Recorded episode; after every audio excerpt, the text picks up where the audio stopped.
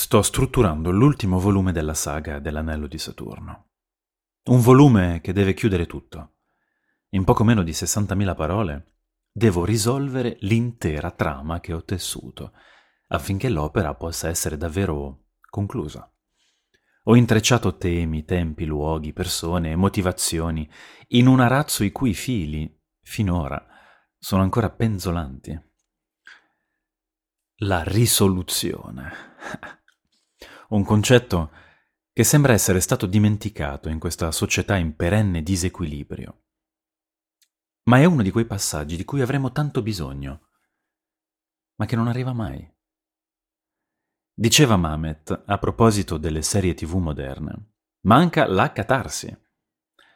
Manca perché la serie tv è un prodotto che vende e secondo le leggi del capitalismo un prodotto di successo non può essere mandato fuori produzione. A livello narrativo, la catarsi equivale a mandare fuori produzione una storia. È la sua fine, il momento in cui l'opera acquista un senso compiuto, geometrico, il segno che la distingue e che dà a tutti i partecipanti della storia, spettatore incluso, un momento di raccoglimento, di crescita, un momento dal quale non si torna indietro. E sono in pochi ad avere il coraggio di intraprendere davvero quella strada nell'arte.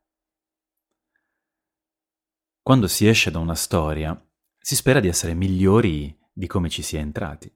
A questo servono le storie belle, a farci vivere esperienze, emozioni, ad aprirci le porte dei sentimenti, ma anche della mente, in modo da farceli conoscere, a farci scoprire nuove regole, nuovi aspetti dell'umanità, ad arricchirci, ma non di denaro, ma di umanità. Tuttavia, il denaro è uno dei motivi per cui la catarsi sembra essere scomparsa dal radar della narrazione. Come direbbe Don Abbondio, questa catarsi non sa da fare. E quindi le serie tv vengono prodotte industrialmente con riaperture continue da parte delle major per sfruttare e spremere fino in fondo le loro storie. Attenzione, non è una cosa nuova.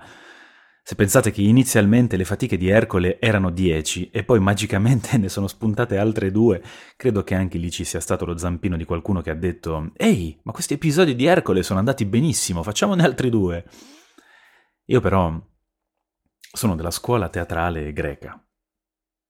Per me la catarsi è essenziale, così come la risoluzione, anche perché non esiste catarsi senza risoluzione. La purezza dell'emozione può emergere solo dal silenzio, dopo il punto finale.